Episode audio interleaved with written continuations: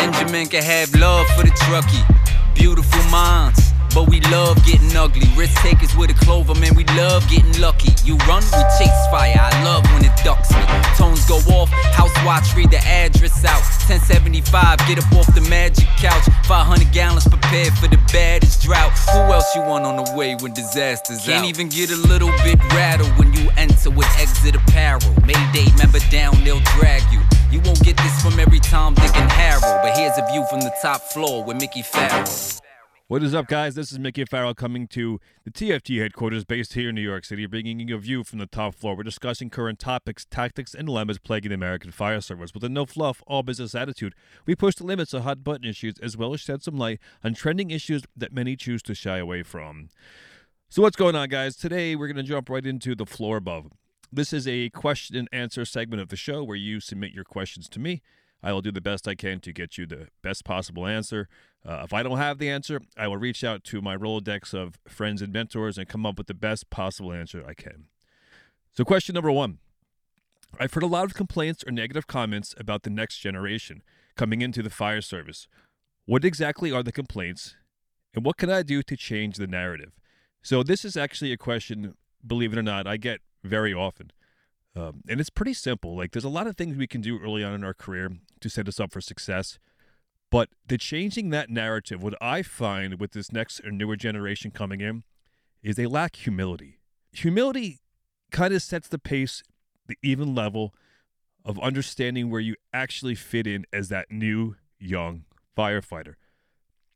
I don't care what you did before you came to the firehouse. You may have worked at Best Buy, you may have worked at Applebee's, Maybe you were a fireman in a different city or town, but when you come there, it's a level playing field. And the truth is, it's all about your confidence. Naturally, that ability will compile a series of mistakes and failures, but then simultaneously having the humility to create the power to do just that. Albert Einstein famously said, Wisdom is not a product of schooling, but a lifelong attempt to acquire it. So ultimately, we must understand that mastering our craft is a journey not a destination, and that there is no limit to wisdom. More or less, we can undoubtedly gain a degree of experience along the way, but this is coming through accepting the fact that we make mistakes. That's something the next generation coming into the job to change the narrative will allow you to do just that accepting humility. Question number two What are your thoughts on the chauffeur taking a different route to a run than what the boss said to take? So, there's a gray area in this question. I feel like that it's really, really hard to answer uh, the right way. Now, it all comes into who is that officer versus who is that chauffeur. Is this a chauffeur that's been there a long time? Is he a senior guy? Is it an officer that's assigned to the company, or if he's just covering a shift for the day? Uh, variables, like everything on the fireground, there's variables. So this decision-making process comes down to ultimately the officer has the final say because the officer has to answer to the chief. If something was to happen en route to that fire and they get lost, they get in an accident, and they took a different way than what they were supposed to take or what the officer wanted you to take, he's the one who has to answer to the chief, not the chauffeur. So that's that gray area. Now, flip the script. Officer covering for the day, you have a senior chauffeur. He should know the right way to go, and he should put that officer somewhat in his place, but with a confidence level of professionalism, letting that officer know that no, this is the way we take it to this route, to this fire. Uh, tough question to answer, but it's a great question. I think it's a game time decision, a lot of variables behind it, but ultimately, in the end, the officer has the final say. But a good chauffeur can probably override that that sense of dictating what the officer wants to do in that moment by being confident. Number three, if you were the roof man at a fire in a six story new law tenement, good body of fire on the third floor, at least two rooms going, and it's the middle of the night. As the roof man, are you staying on the roof after your main duties are complete? Or are you dropping down to the top floor? Variable water on the fire or not? So there's a lot of depth in this question. One thing I want to focus on, it says right here, after your main duties are complete. Now, I truly feel that when you're fighting a fire in a new law tenement or an H type, your main du- your main duties as a roofman are never really complete until we are into the secondary search stage of the fire. Uh, we always have to maintain integrity of staying on that roof. For number one, that's your roof. That's your position. You own it. But once our primary duties are done, finding a second means of egress, securing the roof is is a good roof to be on. Now, granted, the fire is on the third floor, but it's the things we have to go through our mind, that, the mental checklist. Forcing the bulkhead door, searching the top of the bulkhead, and addressing all natural vents. Looking for any shafts enclosed or open, and then we start to look for tie-off points in case we have to put that rope into operation.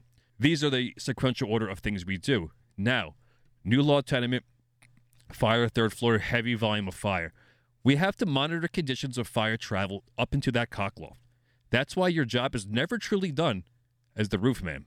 The soil pipe. Locate that soil pipe. Feel the soil pipe. If it's cool, you're good. If it's warm, the fire's coming. If it's hot, the fire's already there in that cockloft. Call for a saw, get that area opened up. Very, very important to monitor future conditions. Now, fire out a couple windows. You're monitoring conditions.